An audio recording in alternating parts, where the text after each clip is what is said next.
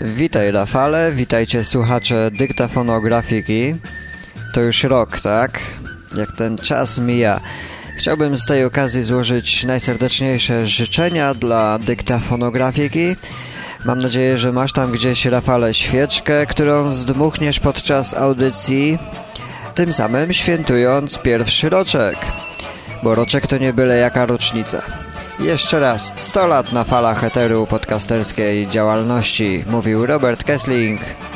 Z próby mikrofonu oczywiście.